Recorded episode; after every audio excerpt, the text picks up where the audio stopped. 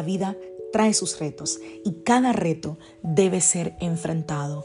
Cada día es diferente al anterior y para cada día necesitamos una palabra de Dios. Por eso el devocional de hoy es una palabra para ti, para cada día, porque Dios quiere hablarte hoy y lo va a hacer a través de su palabra.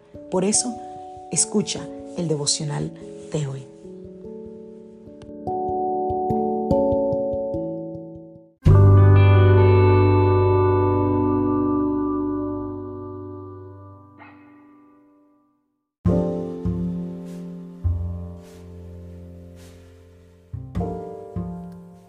Devocional del día de hoy. Mentiras que estoy tentado a creer. Vamos a la palabra del Señor. Romanos capítulo 12, verso 2.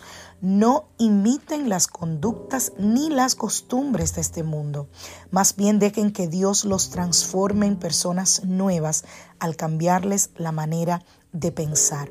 Entonces aprenderán a conocer la voluntad de Dios para ustedes, la cual es buena, agradable y perfecta. Vamos ahora a Efesios capítulo 4 a partir del verso 20. Pero eso no es lo que ustedes aprendieron acerca de Cristo, ya que han oído sobre Jesús y han conocido la verdad que procede de Él, desháganse de su vieja naturaleza pecaminosa y de su antigua manera de vivir que está corrompida por la sensualidad y el engaño. En cambio, dejen que el Espíritu les renueve los pensamientos y las actitudes Pónganse la, nueva naturaleza, creada para ser a la semejanza de Dios, quien es verdaderamente justo y santo. Así que dejen de decir mentiras. Digamos siempre la verdad a todos porque nosotros somos miembros de un mismo cuerpo. Ay, ay, ay. Definitivamente una de las cosas más complicadas que yo creo que todos los seres humanos atravesamos es el renovar la mente. Romanos 12, 2 en el área B dice, y no adopten las costumbres de este mundo, sino transfórmense por medio de la renovación de su mente. Yo creo que este es uno de los versículos más usados en las iglesias, siempre lo he visto en libros, en devocionales, hemos predicado sobre él, pero sabemos que todo ser humano tiene una historia detrás y que esa historia le acompaña y que es parte de lo que hoy es su carácter, sus temores, las maneras en las que trata a su familia, la manera en la que le responde al esposo, a la esposa, los juicios que tenemos, que hacemos, las creencias, la manera de pelear, la manera de ver la vida, la manera en que cuidamos nuestras amistades, en fin, todo, todo eso representa o tiene un conjunto de pensamientos que necesitamos constantemente renovar. Y tal vez tú te preguntes por qué. ¿Por qué? ¿Por qué necesito hacer eso? Bueno, primero porque la palabra de Dios lo dice. Un punto. Pero también porque lo más fácil que nos viene a los seres humanos muchas veces es pensar que, que como yo reacciono, que como yo pienso está bien, que así soy yo. Pero si tú quieres crecer, si tú quieres aprender, si tú quieres vivir una vida diferente, necesitas renovar todos los días tu mente. Y fíjate que digo todos los días, porque todos los días batallamos. Hay un campo de batalla que la gente quizás no ha entendido, que el mayor campo de batalla no es externo. No es esa mujer que pasa y te tienta al mirarla. No es ese hombre que pasa y te tienta a verlo. No es eso que dice ese hombre a tu oído. No es eso que esa mujer te está mostrando.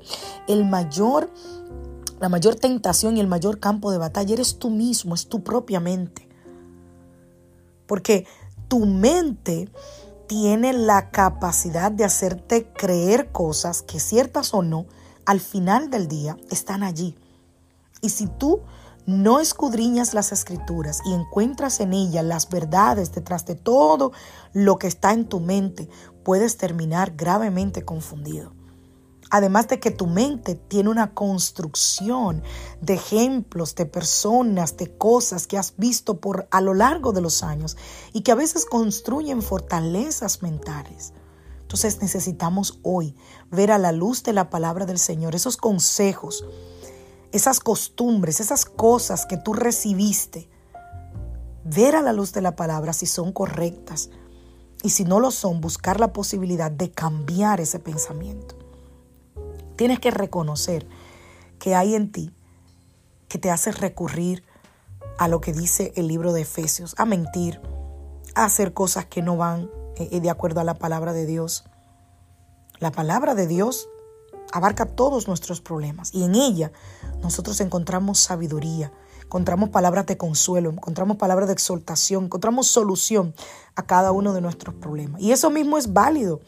Es válido en la palabra. Cuando la Biblia dice que tenemos una vieja naturaleza que está corrompida y nos dice, despojémonos de esa vieja naturaleza y puedas, para que puedas renovar tu mente.